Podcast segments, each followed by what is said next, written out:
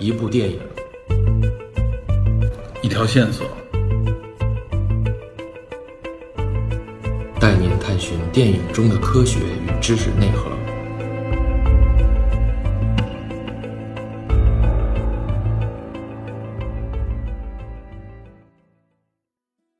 Hello，大家好，欢迎收听本期的电影侦探。上期节目里面，我们最后谈到，应该是最后的这两卷《冰与火》，乔治·马丁老爷子到底会怎么写呢？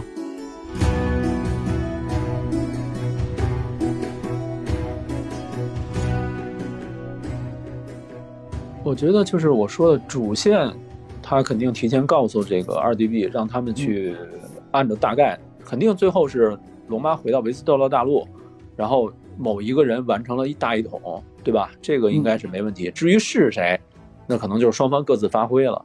马丁这边，我们我们一直猜，马丁认为这个老马丁写这个丹尼利斯肯定是一个头，另外一个头是琼恩，还有一个头大家普遍认为是提利昂，对吧？嗯，嗯这个其实跟呃三百年前伊耿登陆的时候是差不多的，伊耿带着自己的姐姐和妹妹三个人三个头骑三匹龙，完成这样一个首尾呼应，坦格利安王朝的一个前后的这么一个呼应，一个对这么一个一个想法。对，只不过伊耿是一男两女，到丹尼利斯这边是一女两男，大家普遍是这么认为的。至于说怎么样完成大一统，怎么样去消灭包括铁群岛那边的势力啊、君临的势力啊、北境异鬼的势力啊，可能就是具体的发挥了，大家都这么认为。还有可能说，呃，在这其中，有可能说狼家的这些人会发挥不一样的势力，然后自己有可能说我北境就独立了，然后你南边完成大一统，这个也有可能。我觉得这些可能不是特别重要情节，但是大家普遍认为，就是我们认为善良的人肯定会活到最后，对吧？但是对，现在感觉提利昂可能活不到最后，因为弑亲的这个背负的诅咒。然后琼恩在小说中还没有复活，琼恩在卷已经死了吗五被被捅死了，还没有复活。我们不知道他是以怎样的方式。电视剧中是被那个红女巫梅丽珊卓用法术复活了，嗯，但是法术复活时间长了会人会丢掉记忆，比如说那个闪电大王唐德利恩，对吧？嗯电视剧嗯中也也表现了，他说他复活了六七次，他的记忆会逐渐丧失。对，呃我觉得他一直在铺垫这个复活会造成的负面影响，就是对对，我们不知道到时候琼恩会怎么样一个方式复活，所以也不也不清楚。而且包括丹尼斯这他这三条龙会不会像小说中的呃像电视剧中一样损失掉一条，也不知道。嗯，所以这个很难讲，尤其是马丁把奔狼年代改成春晓的梦想，这个时候你就会觉得很奇怪，那是不是在整个悲观的这么一个情况下存留一点希望的这种感觉？会不会？我觉得他是属于那种，对，他是属于那种会根据现实做一些改变的这么一个人。对，有可能就是我们嗯现在猜，其实我觉得没有太大的意义。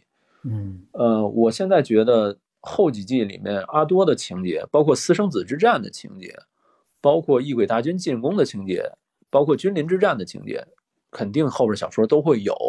嗯，但是怎么样表现，双方是什么样子，这个就很难猜了。肯定会不一样，我觉得。对，甚至对阵双方都不一样。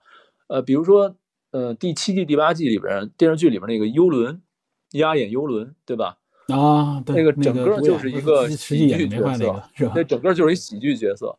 但是在啊小说中，压抑游轮是一个又狡猾又残忍的这么一个角色，是一个独眼是吗？他。不是那种，我觉得他在里边反正想真不是像一个，真不是，而且而且是吧？而且还有一个铁群岛的这个舰队司令维克塔利昂是压抑游轮的弟弟，老四，他们家老四。这两个人呢还之间还有爱恨情仇。压抑游轮在卷五的时候，从呃我们看不见的这个地方，满是烟的那个地方，带回了能够驾驭巨龙的号角。哦，我听说过这个有这个设置，对，对，这个这个号角，据说吹的人肺会变焦，就是普通人也吹不了。所以这个情节弄回来以后，谁也不知道接下来会怎么样。亚游轮在小说中是又狡猾又残忍，绝对不会像电视剧那样跟傻子一样去去帮瑟西，然后还什么都不要那样的一个结局，很难讲就讲。是只是一个权力欲。对，哎，我问你啊，那我问你，就是说你作为我我可以说是原著党吧，那你肯嗯定应该就是要等这个马丁的这个原著出来，你肯定会去看，不可能回避的，对吧？对对，即使你看过剧了，但是我觉得啊，就是看过剧的人应该就对看这个小说的这个欲望应该就会降低了吧？他们会不会觉得会被剧透了那种感觉，嗯，对吧？会不会有这种情况？我在《权力游戏》出完了以后，我重新看了一遍电子版的《冰与火之歌》，然后我发现有一个特别大的情况吧，不能说是好或者不好，就是大家在读小说的时候，会极大程度的把电视剧的情节带入进去啊。比如说这里边评价，哎呀二丫又怎么了？哎呀三傻又怎么样啊？哎呀什么什么小指头又怎么怎么样啊？什么？尤其是把后几季的那个。胡改的剧情往进揉，说未来山楂小小鸟一定会腾飞的，未来山楂怎么怎么样？珊莎在剧中是被送给小剥皮了，但是在小说中仍然好好的待在谷地呢。小指头的智商并没有降低，小指头被珊莎安排对。小指头这个智商降低也是崩塌的一个。对，小指头在剧中后边几季有点匪夷所思，但是在小说中好好的在谷地给珊莎找了一位继承人，想让珊莎连接。北境和谷地之间的这么一个权力，权力，然后他掌控这两个权力的中枢，他是这么想的，他没有傻到直接送到北京，因为北京那边有一个假的山莎送过去了，是山莎原来的那个玩伴，那个修女的女儿叫珍妮普尔，被送到了小剥皮那儿，被大家认为山莎已经死了，然后送了一个假的山莎过去，然而没有人质疑，因为珍妮普尔也知道林中城所有的事情，以这么一个身份。让小剥皮获得北境守护的这么一个权利，但实际上小说中的处理更巧妙，包括小指头在那个卷四吧，应该是跟珊莎说的时候，分析谷地的这所有的诸侯的势力，他们的每一个继承者、每一个儿子的继承顺序的时候，说的非常非常清晰。小指头早早的就已经布置好了，所以珊莎的成长不是以一种被强暴的方式，或者说以一种。被迫的方式，而是肯定是慢慢的一点一点的。按照小说中，可能是说一个一个少女干掉了一个布拉夫斯的巨人，那么很有可能是珊莎，也有可能是，当然也有可能是艾瑞亚，因为艾瑞亚在布拉布拉夫斯。嗯，它是一种，它是一种缓慢的成长，它肯定不会像电视剧那样。哎，这个说到这个啊，就因为我不是说就是看剧，然后呢对小说这个影响，或者说大家对小说后边的这个期待嘛。会不会像还像以之前那么强烈？我看那个谁，那个陆老师好像也也也上线了，把那麦解开了。那个正好可以跟陆老师交流一下。您您怎么看？就是如果我们这个剧已经看完了，后边也崩塌了，您还对这个小说有期待吗？有更强烈的期待，还是说会会稍微减弱一点？呃，我看还是要看的啊，就可能怎么讲呢？剧剧集跟那个小说还是两个东西，嗯，要把它看成看成两样东西来看的。剧集的话还是大，呃，是大规模简化的，不像小说那样。这小说现在有个问题啊，然后那个老师其实，呃，不知道有讲到，就是说，嗯，他其实后面是其实是这个舞台越铺越大的，不单单说就是我们那个主要关注那几个角色的那个，他其实后面就加入了很多不同的新的角色的一个 POV 了，甚至有可能就是只有一张的，或者然后。那个地图也铺得很开了，不不光不光光光只是那个北境啊，那个厄斯索斯大陆，然后还有那个其他还有就是像多恩，然后那个谷地都会有，所以我个 我个人觉得啊，其实现在与其说关心那个后面那个就小说出了那个看不看，更大问题我是觉得是老板还写不写得完。因为它那个后面，它这个故事的这个剧情的复杂程度是呈几何这个趋势上升的。因为你可能前面只要理清几大势力就可以了，后面你要不仅要理清几大势力，后面很多中小型势力，还有一些其他的，一些可能我们提都没有提到的，包括像什么黑黑白之愿啊，然后学成啊，等等啊，然后。有像那个，包括那个大背景上的红神跟那个韩神的之间的那种明争暗斗啊，嗯，等等等等，哎呀，我我是觉得这个是很难理清楚的，所以说有时候我们还是把那个就是期待值放低一点吧，就反正刚好那个说是明年那个前传要要出来了嘛，就是有什么就出什么就看什么吧。当然我还是推荐啊，我还是推荐大家呢有机会还是要看看去看看书，当然我当然我这个也要打个预防针，可能是一个天坑。这个就不都不知道什么时候能看得完。其实这个我可以能说两句，就是《冰与火之歌》最开始出来的时候，原定最开始马丁是想写两卷或者三卷就写完了，三部曲，据说是对，然后他写着写着发现他写不完，然后他就开始逐渐扩充，由三到五，由五到七，一点一点扩充。据说卷六的长度远远超过卷五，所以他是一直在不停的笔耕不辍的去去补充他整个世界。至于说刚才说的像黑白之愿、像学成这种，嗯他其实琢磨并不多，只是说，呃，学成里面肯定有一个 POV 是谁？是山姆，山姆威尔，有可能跟那个乔拉莫尔蒙产生一定的联系，就治他的灰灵病，有可能按照电视剧是这么推。然后像学成，像黑白之愿，只是说像呃艾瑞亚在这里学习完了以后出来，我估计以后可能出现再出现 POV 的可能性就不太大了。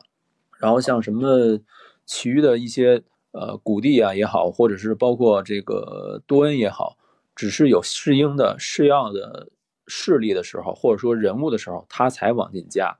他展现的是某一个地方的，就是怎么讲势力的发展状态。比如说，咱们举个例子，多恩，多恩直到卷四才出现 POV，是道朗亲王，就是红毒蛇的哥哥。嗯之前一直提示，全书中所有人都觉得道朗亲王是一个忍着那么一个窝囊废，只有泰温公爵说道朗亲王绝对不会后退的。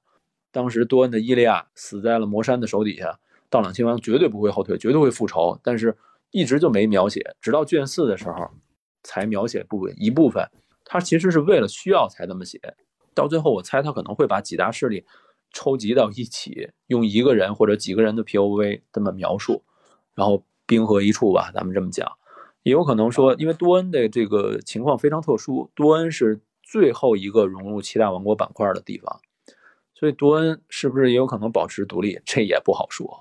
嗯这个这个剧其实也就是刚刚也说了，剧集烂尾啊，其实也就是因为没有原著支撑嘛。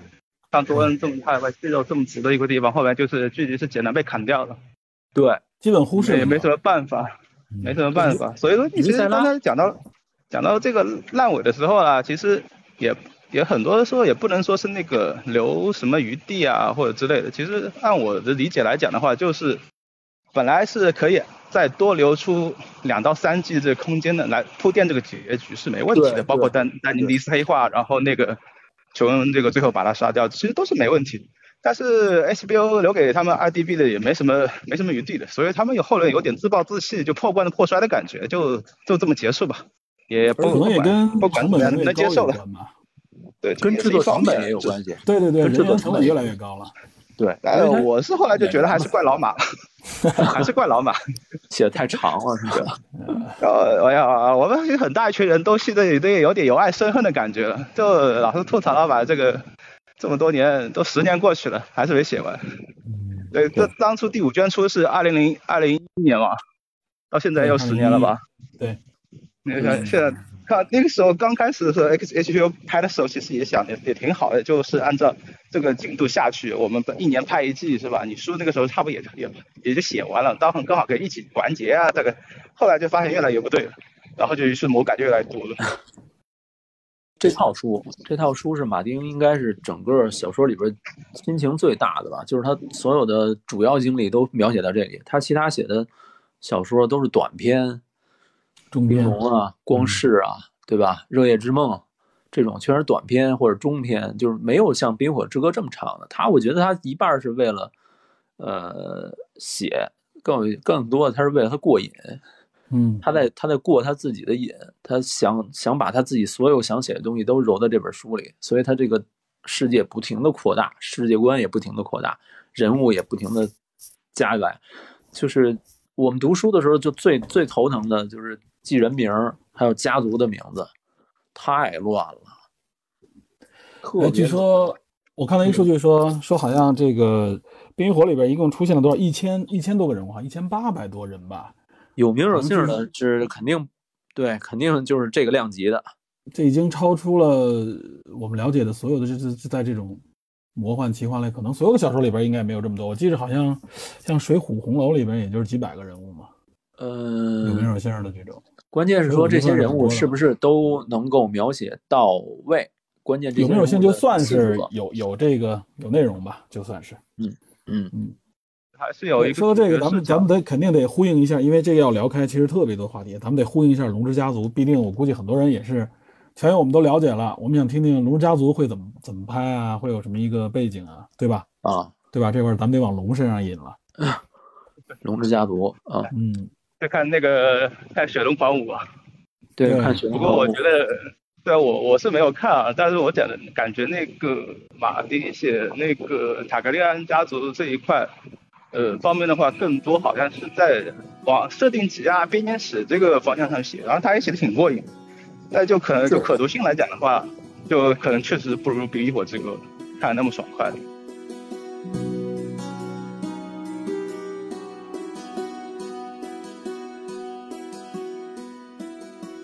这个雪龙狂舞这段是在那个他出的那本书叫《血与火：坦格利安王朝史》里面上半卷里边载的这个剧情。然后这本书是按照马丁是假托一个呃生活在这个年代的修士的这个这个学士吧修士，以他的口吻来描述这本书，基本上就是一个叙叙述的流水账。有点类似于咱们咱们过去小说的那个，呃，不是咱们过去小说，咱们过去那个历史上的某种编年体，嗯哪年哪年发生什么事儿，它最多是某几个人物有几句话，然后就没有了。它不是详细的描写这些人物的性格呀，这些人物，它只是以一种呃，我比如说我是宫中的某一个治史的这么一个官员，这种这种口技来描写的，因为它时间持续太长，三百多年，呃，三百年左右。如果他从征服者元年一直写到整个王朝结束，那么跨的时间跨度和精力比《冰与火之歌》呃比《冰与火之歌》这个本纪还要大，他写不完，嗯他也没有精力写，所以他就以补充设定集的方式来描述这么样一段历史。那相对来说，对于电视剧来说，有好也有坏。好的地方就是说电视剧发挥的空间会更大，因为他的人物性格相对来说没有那么鲜明。他可以大量的补充自己的这个想法进去，嗯，对想法进去，包括台词啊，包括走位啊，包括等等等等的这种东西。老马丁只是给他提供了一个设定，剩下的东西都他自由发挥。大概剧情大家知道，然后剩下的可可能不好的地方呢，呃，当然还还有就是说，大家期待这个巨龙对掐的这种场面肯定也特别不错，还有一些背后的权谋的暗算设计，这也是大家期待的点。但是不好的地方呢，就是因为太开放了。很有可能达不到这个全游的这种前几季的水平，也有可这能种精良。对，还有一个我觉得主要原因就是结果大家已经知道了，全游必定是大家不知道结果，都想知道后面会怎么样。嗯，对。但是这个是这个已经设定结果了嘛？这个对，它就有点类似于衍生剧嘛。嗯所以所以拍这个龙族也是更热闹一点，对吧？场面大。呃对这个已经因为我觉得前传的话拍的好，会容易拍一点，因为你结局是固定的，而且那个限制也比较少，你那个主创主办主创方可以说说自己发挥的空间比较大，但就发挥一下然后。对，然后也就是那个制作成本肯定大，因为龙太多了。嗯对那个时候还是坦格利亚家族还是龙还是有大洋是那个大洋四两的时候，然后对特效方面会砸钱砸的比较厉害，然后你光看那个效果啊，就是硬件方面东西看起来会比比较过瘾一点。哎，这个雪龙狂舞之后，塔格利安家族基本上就开始就完全衰败了。呃由盛转衰吧，了。嗯，由盛转衰吧。还是是就绝对实力还仍然是维斯特洛第一的，因为他们的那个包括常备军啊什么东西的，然后后面政治联姻后面还有啊等等，因为后面还有黑各各方面，都还有。对对对，还中间还隔着呃是多少年？我记得预告片里说说是二百，他说了一个是两百多年，还是不知道他是怎么它是个时间距离它是距离这个《冰与火之歌》主线发展的之前的两百年。对，也就是它是，呃对它之前的那个纪年是以伊耿登陆到维斯特洛大陆为始，叫做征服者元年。征服元年嘛。对，征服元年大概在征服一一九到一二三，也不是一一二二年开始的雪龙狂舞，就是人日王杰克里斯的孙辈儿，再往后开始雪龙狂舞这里边几个重要角色也得说一下。啊。主要就是两大派嘛，两大派，一派是绿党，一派是黑党。嗯黑党是韦塞里斯一世的女儿，叫雷尼拉，雷尼拉，她被称为亡国之光嘛。她是当时外貌也好，呃，整个的这个行为举止也好，却最受那个全国爱戴的这么一波人。然后剩下的比较著名的就是游侠王子戴蒙坦格利安，游侠王子就是经历很非常多、非常风流倜傥这么一个人。嗯，他们两个人是黑党的主要的这个成员。绿党是韦塞里斯的又续的一房的这个儿子伊耿二世，还有就是独眼王子伊蒙德，他们几个人这两派因为继承权的原因，最后大打出手。矛盾的原因原因点在哪儿呢？是韦塞里斯一世去世之前，把这个王族的这个继承权授予了雷琳达，但是他授予之后没多久，这边伊耿二世又出事了。伊耿二世这边是儿子，然后雷琳达那边是女儿。根据维斯特洛大陆的这个法案来说，肯定是传儿不传女的，但是韦塞里斯又非常坚持把这个王位传给女人，因为坦格利安家族来说，男女之间不仅通婚。女子在一定程度上能够成为女王，他跟维斯特洛大陆的这个法案是不太一样的，有这么一个默认，再加上韦塞里斯一世的坚持，所以双方的矛盾就越来越多。后来这个独眼王子伊蒙德，他的眼一只眼睛是怎么回事呢？是被黑党的一个小孩在年轻的时候，他们都是小小朋友给捅瞎的，双方的矛盾就更加剧了。最后因为继承权，韦塞里斯一世去世之后，双方就开始互掐，越来越厉害，最终就展开多条龙的这种。团战，然后地下的这个支持两派的这个绿党和黑党两边这个诸侯也都开始团战，整个维斯特洛大陆就一团乱。嗯，最后的结果应该虽然说表面上是黑党胜了，但实际上雷尼达最后也是死掉了。关于这段之后，那个这段就是说黑火叛乱之后，然后再到那个。就是《冰与火之歌》之间一段，我记得还有一部那个短篇小说集，就是《七大王国的骑士》啊。雇佣骑士，对，就是对那个，对《七大王国骑士》的那个写的是高歌邓肯嘛。对，然后那个其实，嗯，对，有就是有机会推荐大家看看，反正也不长，就三篇，也不能算短篇吧，三篇中篇合起来一本书，然后也大概也就差不多，也就可能就五六个 POV 那么长度。然后可以旁敲侧击的看一些，就是说，呃，这个黑火叛乱之后的一些那个维萨罗维斯维斯特洛大陆的一些情况，然后一些就是家族之间的一些就矛盾啊，然后一些风土人情的变化。因为再过就是再过几十年的话，就过渡到那个冰火之歌，也就对八十年，也就到那个权力的游戏的这个时间点嘛。对。对，那个就等于是补充设定嘛，就是让你了解呃。血龙狂舞之后很长一段时间，然后整个冰火之歌主题往前八十年这段时间，维斯特洛大陆的大概的一个情况。嗯，这集出来还还是要看，对，肯定是要看。而且，呃，这么说的话，雪中狂舞一季能拍完吗？肯定拍不完，对吧？肯定拍。那它应该是你觉得应该至少应该是两三季的长度？我觉得应该不会太长吧。呃，他们只要乐乐意的话，拍的全人的游戏那么长都可以。对，我觉得应该是这样。你看第一季，第一季里边它肯定是尝试性的拍，按电视剧的制作规律，尝试性的拍，拍幕后的阴谋的潜在，包括一些人物的这个矛盾，包括我们看剧情里边那个绿党的那个王后拿着那个刀子，那个刀子就是伊蒙德被捅瞎的那只刀子，然后包括戴蒙的那个出现，包括雷尼拉的这个出现，雷尼拉这个这个形象肯定跟。小说中是不一样，小说中是年轻的，但是剧中给换了，换成中年。至少我看这个透露出来的一些，就预告片里也能看出来，这已经时间跨度挺大的了嘛。就雷尼拉已经长大了，他有一个小时候的一个一个镜头，就是他年轻的时候很漂亮的一个镜头，也有他成熟的一个镜头。这个意味着这其实第一季应该就挺长的了，应该算。对他设定可能也有可能是他设定改了，就是小时候他就露一镜头而已。啊，就主主要描写他这个已经成长以后这个。对他最后一个战争的这段是吧？他应该是描绘战争开始之前双方剑拔弩张的这么一个状态。如果说对对，如果说这一段 OK，大家都觉得 OK 还好，那么下一季我就开始砸钱拍 CG，开始大规模的上龙，对吧？对，如果再好，那我们接下来神眼湖之战也好，这个双龙对决也好。还有包括什么唐人镇之战也好，这些比较激烈的东西就都能拍出来。一切还得以，因为电视剧嘛，它得以这个收视率为主。他我个人感觉啊，我我是我个人说的题外话，我个人感觉是，呃，反正这个这前传出来了，在无论如何的那个这个热度，收视热度肯定是达不到《权力游戏》这么高了。嗯，肯定这个，嗯，肯定的。对，《权力基那个人群基础也不一样。对，再加上那个，这个很大程度上更多是对，就是说对全游，然后对冰火还是比较有兴趣的观众，然后也愿意看。对，这个其实基础就已经小了，再加上那个全游哎，烂尾烂尾这个关系啊，很多人可能对这个 IP 也有点避之不及的感觉。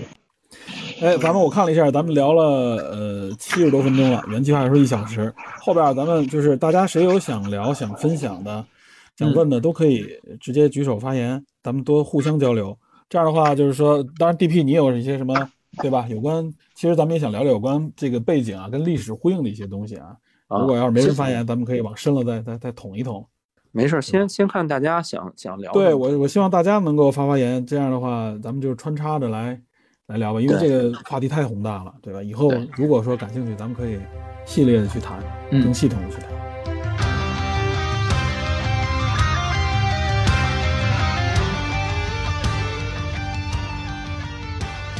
哎，几位老师好，哎，能听到我讲话吗？哎，能听到你说，能听到，哎。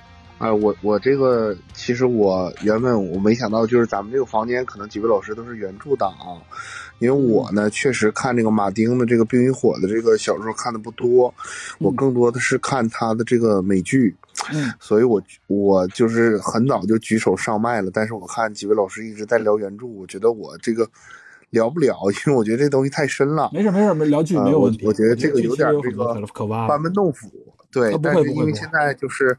也这个开放这个大家聊的时间了，其实我我反而想说的是这个《权力的游戏》这个美剧的崩坏，就是跟他的这个编剧 To D B 他们后期制作进度超出了这个马丁的这个原著之后，他开始崩坏的。当然我不能说 To D B 一点才华都没有，但是你就像就是你们之前讲的这个。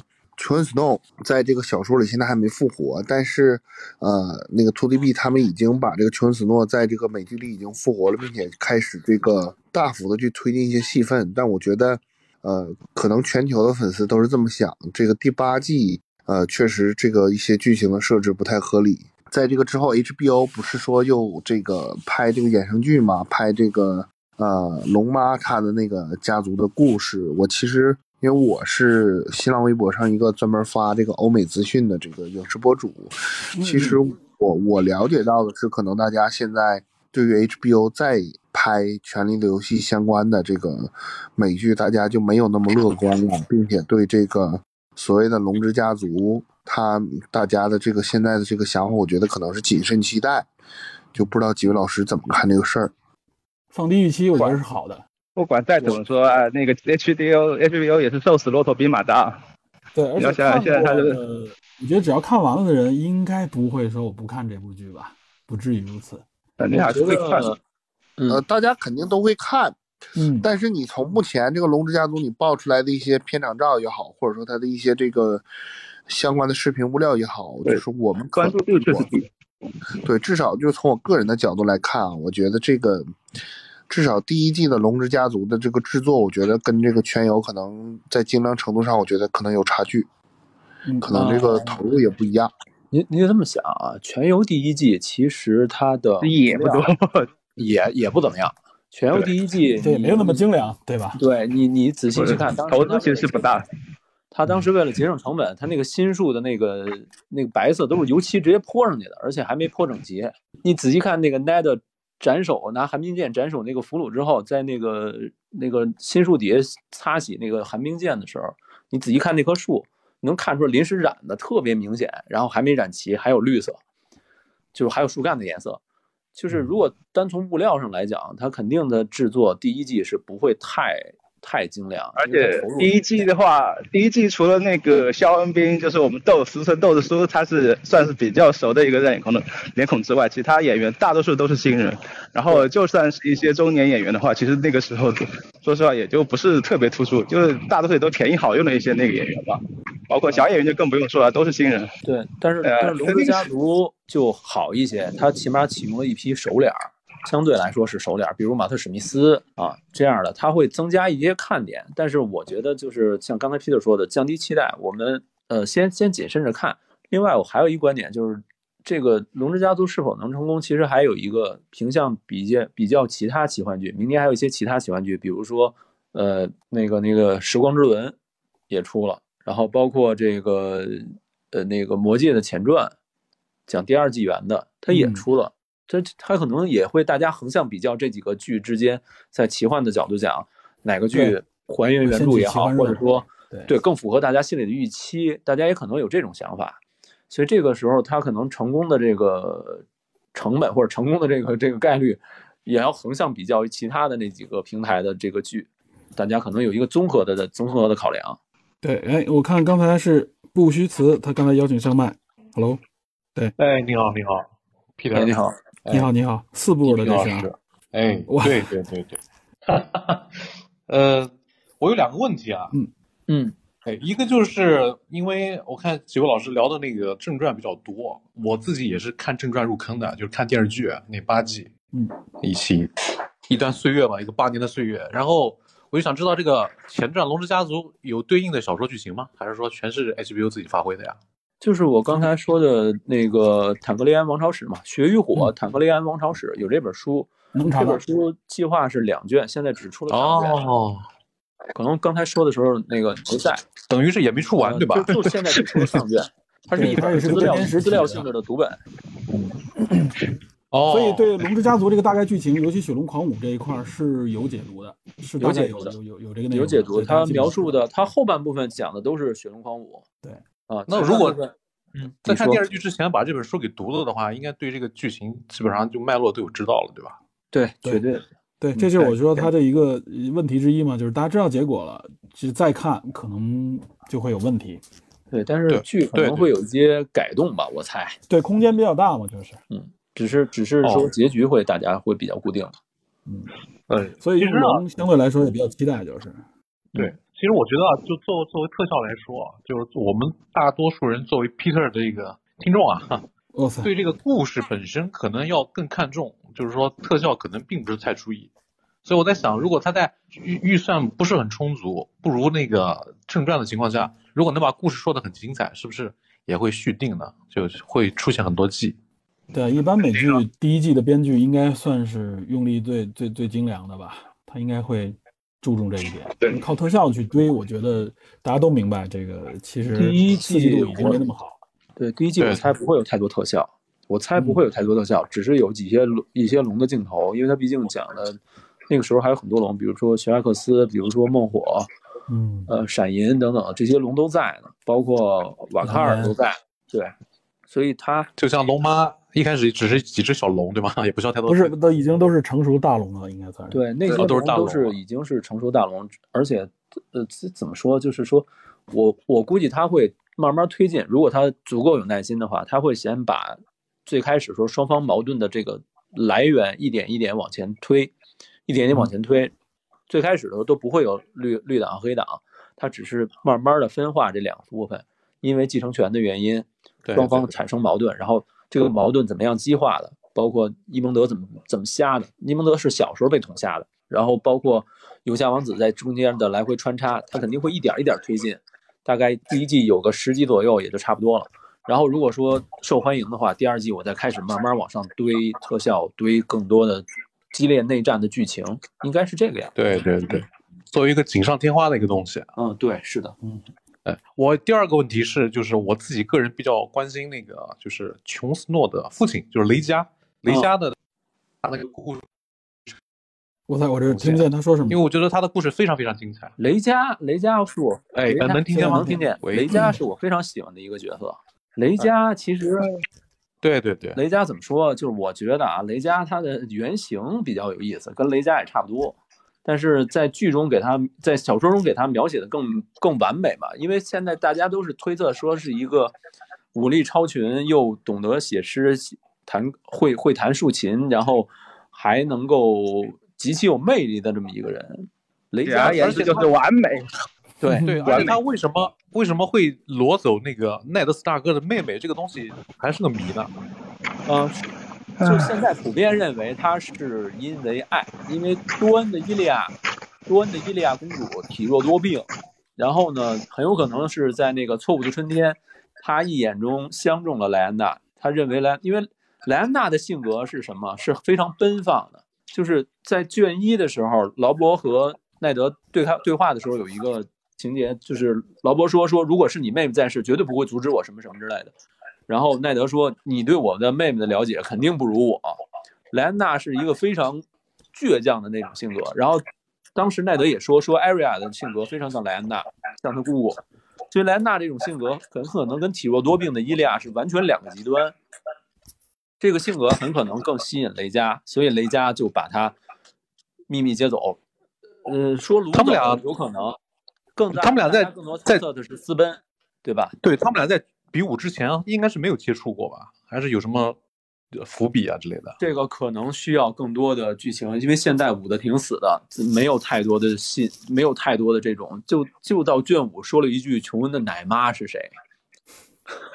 对，所以这个雷他们他这个雷家在书里的话就是这个意思，就是人虽然死了，但是一直活在别人的嘴巴里。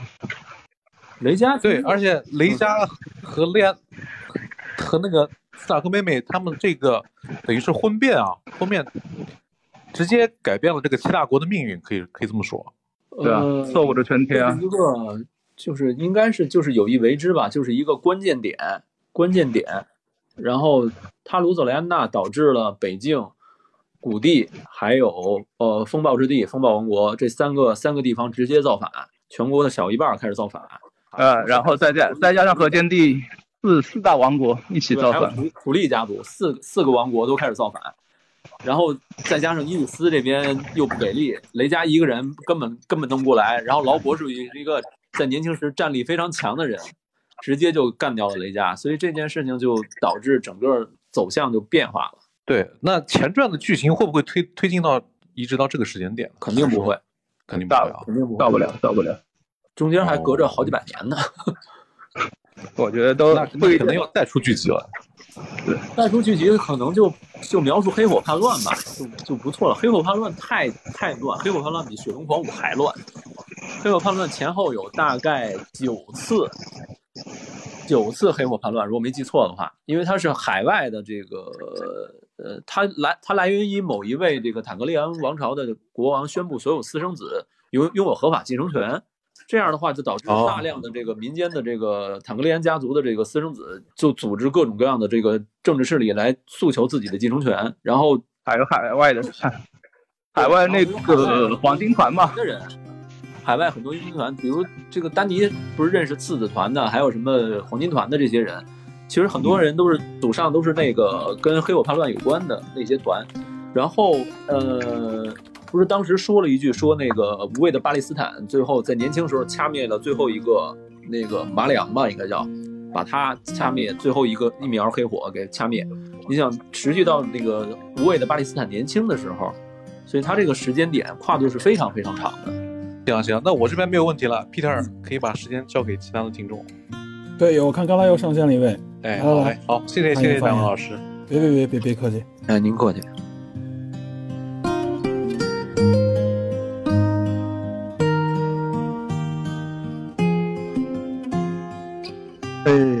好，那个，呃，Peter 好，那个 Metal DP，好长时间关注你们节目很长时间了，但是呃，应该是第一次发生在这里面。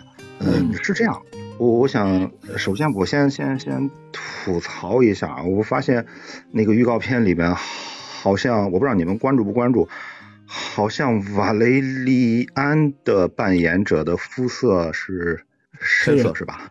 嗯啊，深色是瓦列脸，是瓦列里，海蛇那边是，嗯，海蛇，对对对，海蛇家伙，但是他们应该是跟塔格利安家同种同源的，是，他们也是古老的瓦雷利亚家，呃，那个瓦雷利亚大陆的，就是家族大家族大陆的一员，他们其实跟塔格利安家族差不多，应该都是金色或银金色的头发，然后深紫色或者蓝色的眸子，但是电视剧你懂的，因为他不可能不启用这个非裔的演员。他不可能不启用，所以他就给改变了，是，嗯增加一些效果给人感觉，但是确实跟原著里边就是大家理解的这个设定要要要偏差很大吧？对，不知道会不会在这方面有一些什么别的说明？应该我觉得不会，不会有啊，就是这样，反正默认就是这样，对吧？对对，就是因为因为这个这个非裔的这个演员工会势力非常大，可以理解，可以理解，嗯呃，反正这一点我是觉得可能。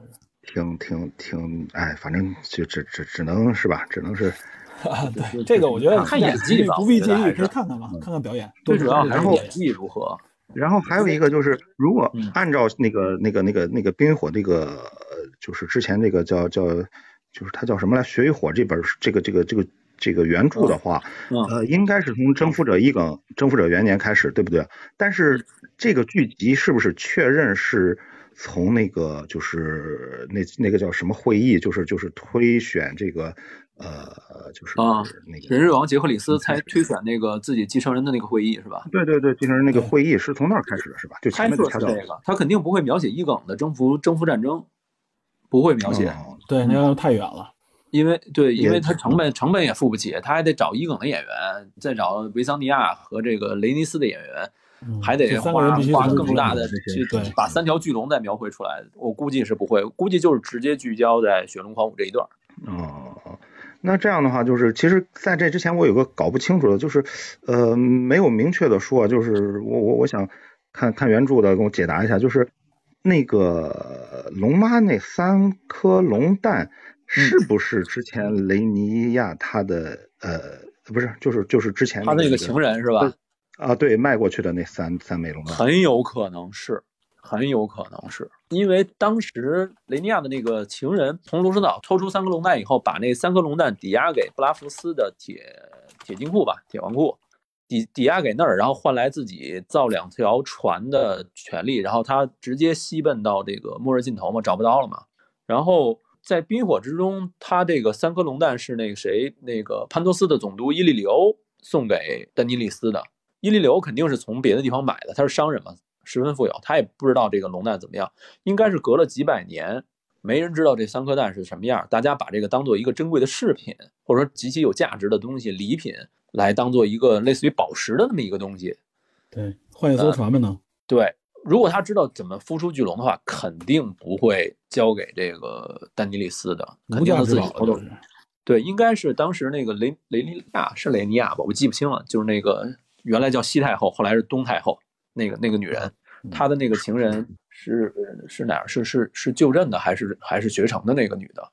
她当时偷了三颗蛋以后。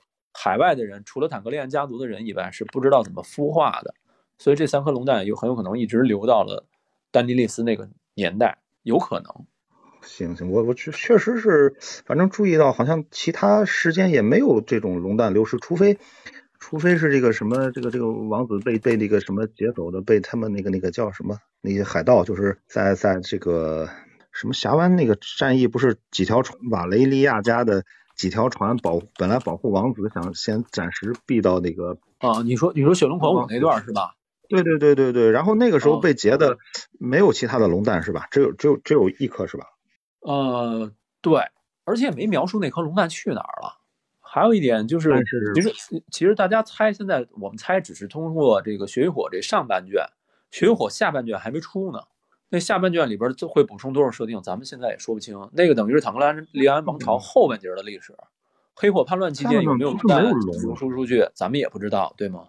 啊，也对吧？也是，那对，他是没有龙了，没说没有龙蛋。对对对对对，龙石岛应该他说是没有龙了。他至于之间，你包括雪龙狂舞之间，雪龙狂舞期间，这个整个龙穴被被被遭到袭击，龙绝大部分都死绝了。这种这种东西中间有没有这个龙蛋流出，也没有详细描写。也没有说，就是有可能。现在我们只是猜测，因为恰好是三颗嘛。但是这个剧中没有说这三颗的颜色。我们现在知道，这个丹利斯手里龙蛋三颗颜色跟龙的颜色是基本一样的，一边一颗是黑色的，一颗是白金色，一颗是青铜的那种颜色。但是在那个雷尼亚的那个情人偷走那三颗龙蛋的时候，是没有描述这三颗龙蛋的颜色是什么，所以我们没法对应，只能猜有可能是。因为那个是比较明确的流流向到那个海外的三颗，是数量是三，确实是。哦，再就是还有一个几个几个不能说是问题，就是我之前怎么听说好像那个马丁亲自说过，是关于阿斗阿斗不是 hold 得到这个什么，他他好像小说里面可能会有不同的处理。啊，是吗？这这这我真不知道。这个这个我好像听说有这么个说法，然后还有一个就是呃刚才。呃，可能是口误吧，不一定是什么，不不不算是纠正个错误，不算是纠正错误，可能是口误。那个珍妮特尔就是那个什么冒充的，送给小剥皮的，他是冒充的艾莉亚，不是奥冒充的三傻。三傻理论上讲还是留给狮子家的。他冒准谁？冒充谁了？艾利亚，那个二丫冒充的。冒充艾利亚，对，是冒充的那个艾利亚。呃，那个继承权的问题上，其实最终狮子还是更高一个继承权的，应该。因为当时泰温公爵认为珊莎已经死了。对吧？因为珊莎当时在那个紫色婚礼上失踪了，普遍认为她已经死了，找不到了，所以就拿她冒充。因为对珍妮普尔的年龄更跟艾瑞亚相当相对接近一点。我我因为我最开始主观认为是他跟那个珊莎的那个年龄更接近。珍妮珀尔后来后来好像，你说。对，没没没有什么其他的问题了。我主要就是我想问的主要是龙蛋的问题，想看看大家有什么看法。再一个就是剧集的这个时间开始的节点，我觉得这个地方我我还当时不是很清楚。嗯嗯，没没有其他的。好好，感谢指正啊，谢谢谢谢。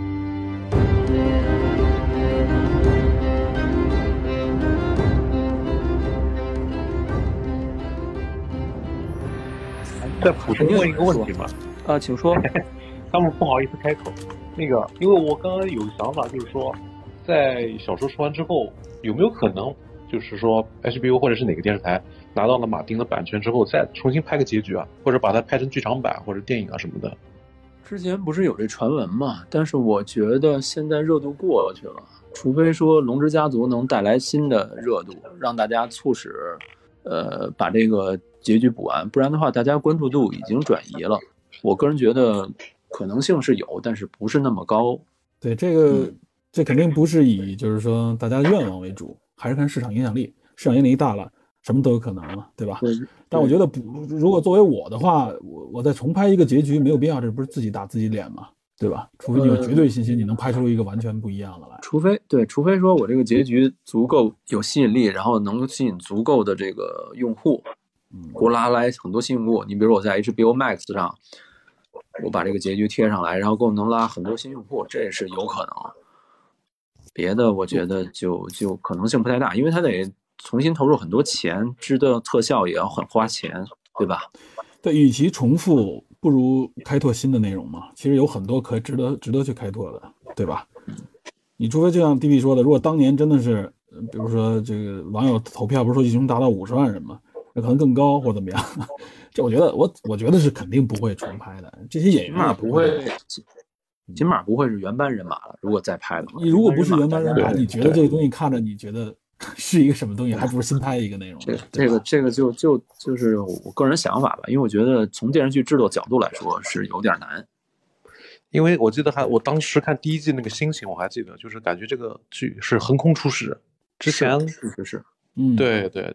因为知道这这套书，但是不知道它就是可能读者也不是特别多，挺小众的一套书。然后剧情一出来了，剧集一出来了，我的天哪，就刷新了对对这个美剧的一个观感，觉得是太好了。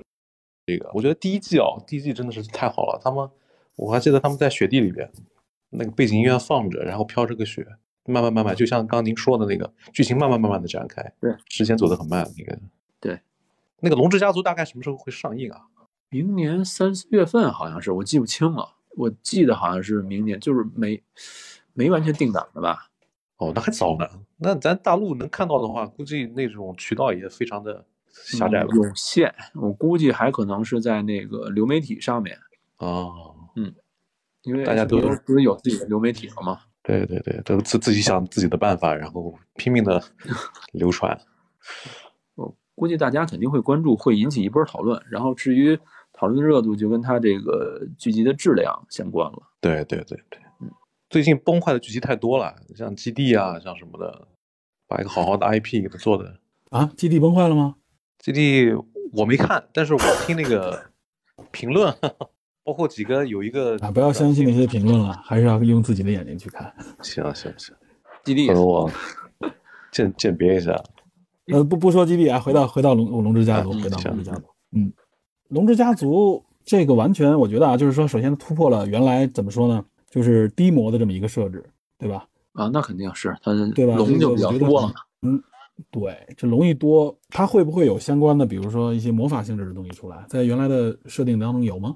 没有，没有太明显的魔法。龙其实就已经是魔法了。实话说，就是怎么讲，嗯。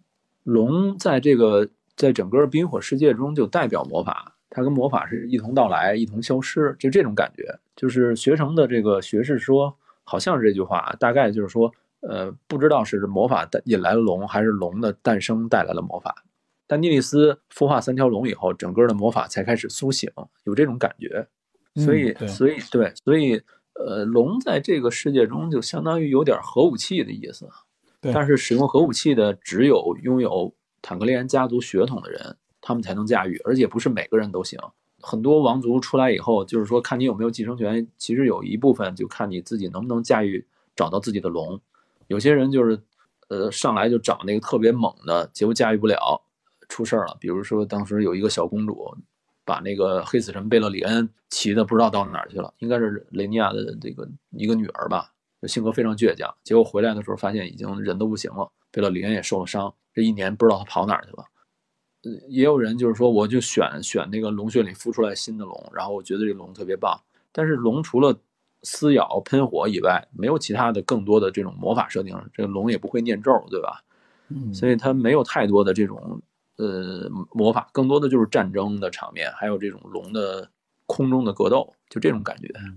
是有一批，我记得说是有一批私生子去，应该是黑党这边的吧？啊，对，呃，是当时是是那个。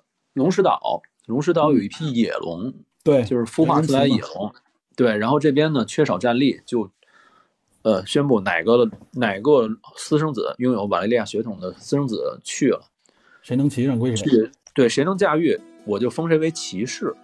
我是封谁为骑士。当时有几个，一个叫什么乌尔夫，沃尔夫白发沃尔夫，还有一个铁拳修夫吧，铁锤修夫，好像这俩是私生子，但是这俩好像后来叛变了。对。叛到另外一边，就是原来是黑党，后来叛到绿党那边了。我记得是这两个，反正有两个人确实是是叛变了，等于就是他是为了平衡双方的战力吧，感觉描写上是这样，然后也增加整个故事的反转和这个悬念。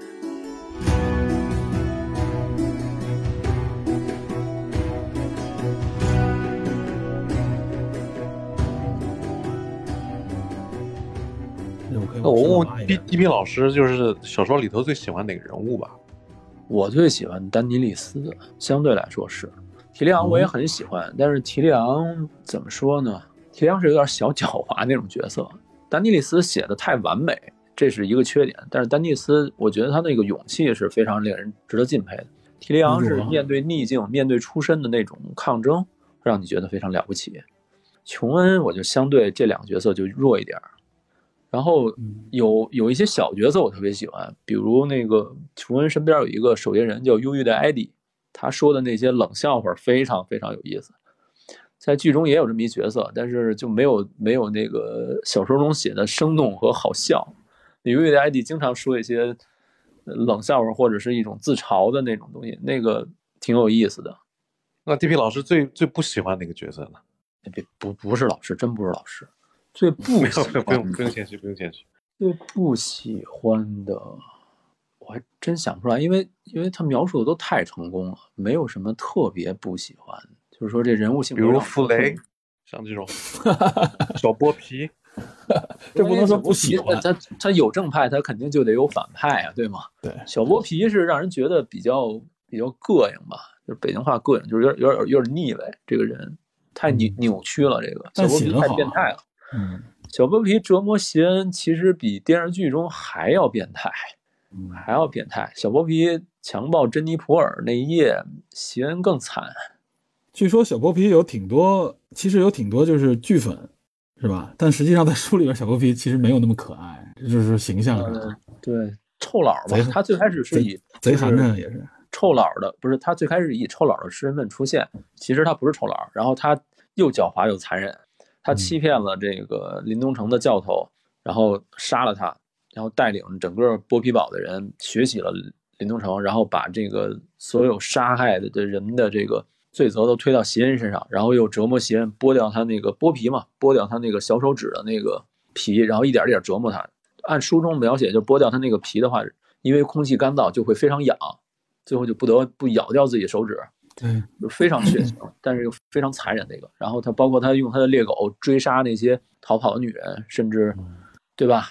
当他最后电视剧中他也适得其反，玩火自焚嘛。但是你说他有没有把臭老给阉割啊？呃，按照小说中的暗示，应该是把席恩给割了。嗯，应该是，但是他没写那么明明显，而且卷五时间长，我也记不太清。我觉得应该是席恩被割了。席恩是，反正本来以为席恩会活到最后，对他中间太惨了。我觉得他席恩跑了吗？不是跑了，跟那个呃林东城的一些女性跑了。至于碰没碰到这个他姐姐就不好说，有好像是碰到了，碰到阿莎。剧中叫雅拉，就是他姐姐，实际上是阿莎。小说中叫阿莎，就是他那个姐姐非常强悍。铁群岛他姐姐想继承铁群岛的继承权嘛？但是臭老在那个电视剧里的结局还是有个光荣的那个啊结局。嗯，对，就是他牺牲了自己，然后让让换得那谁，剧中是换得珊莎的逃跑机会嘛。然后珊莎碰到了布雷尼，对吧？应该是。臭老，臭老不是在保护那个布兰吗？不是，保护布兰的是阿多和梅梅拉和九剑。呃，电视剧里头我记得臭老说什么，就是最后异鬼来的时候，然后布兰在那个树底下吧，坐在轮椅上头，然后臭老拿一个长矛嘛还是什么东西刺过去，好像是这个结局吧？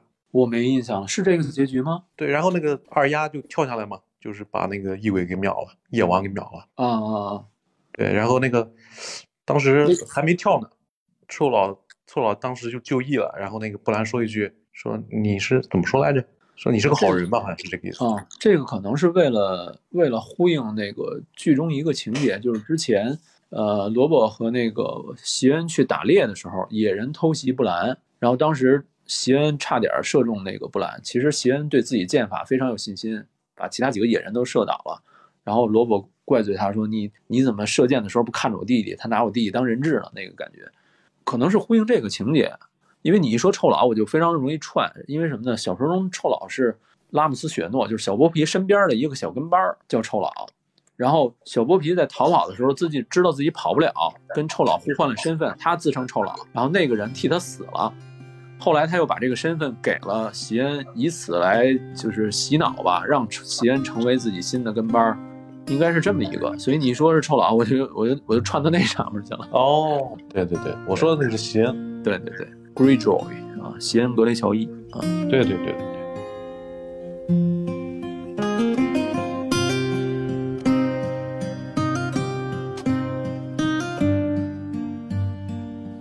因为今天就算是一个。怎么说呢？铺垫吧，或者说是一个预热。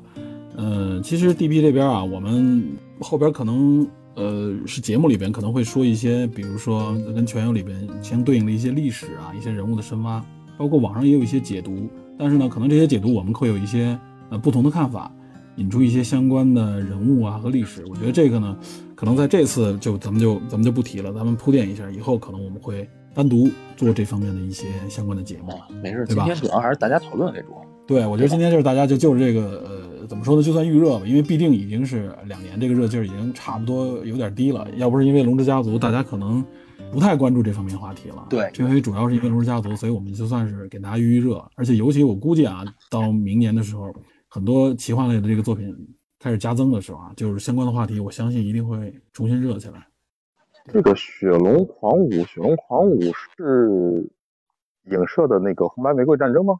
雪龙狂舞不是，雪龙狂舞其实是，呃，是那个，我想想，亨利一世，对，英格兰好像亨利一世他的两个直系，一个是他的女儿，呃，叫什么来着？哦，那个什么，我知道了，我对，还有一个是那个他的那个是吧？还有一个是花王朝开端的那个，对对对，还有一个是斯蒂芬，他们两个人，呃，对，他们斯蒂芬和他的那个玛玛丽是是什么玩意儿是？安茹的，对，是其实是他们两个人之间的战争，他们两个人的继承的那个顺位就跟雷尼拉和那个伊蒙是，呃，不是伊蒙，伊耿是一样的，基本是是一样的。哦，我知道，嗯，我知道，连结局都是一样的。对对对，连结局都是一样的，一个人死了之后，另外一方继承就就就算了。对，只是只是历史上是双方达成了一个协议，但是在这个电视剧和小说中就非常血腥。它没那么顺利，嗯，冰与火的背景是玫瑰战争，这个马丁也说过，对，主要是玫瑰战争，因为太明显了，兰开斯特、兰尼斯特，嗯，约克、史塔克、约克、史塔约克，对。对对。好，看看还有问题吗？没有问题，我觉得咱们今天聊差不多，将近两个小时，好吧？反正大家还有没有什么想聊的？对，反正想聊的，咱们群里边也可以交流，有什么话题，对吧？因为包括我们后边是这样啊，我预告一下，就是我们后边可能会搞一系列的直播，大概可能一周一次吧，至少搞个一两个月。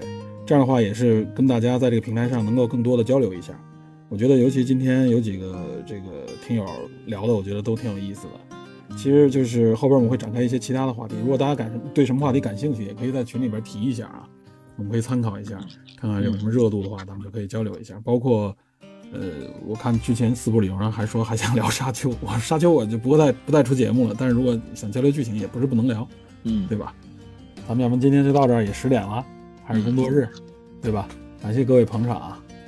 也感谢这个 iCloud 给这么一个平台，我觉得这个交流比原来咱们那个时候，其实原来群里我们做过一些交流，用 Zoom 啊，后来用微信那个效果比这个要差很多，延迟很严重。这个 iCloud 我觉得还还还还行，挺给力的，成呗。那今天就咱们就到这儿，好吧？行行，好，感谢各位啊，大家持续关注啊，我们后边还会有直播。好嘞，好嘞，好嘞，尽快放预告。好好好。行，那这么着啊，咱们咱们就你就点那个离开就可以了，我就关闭房间了，就直接。嗯，好。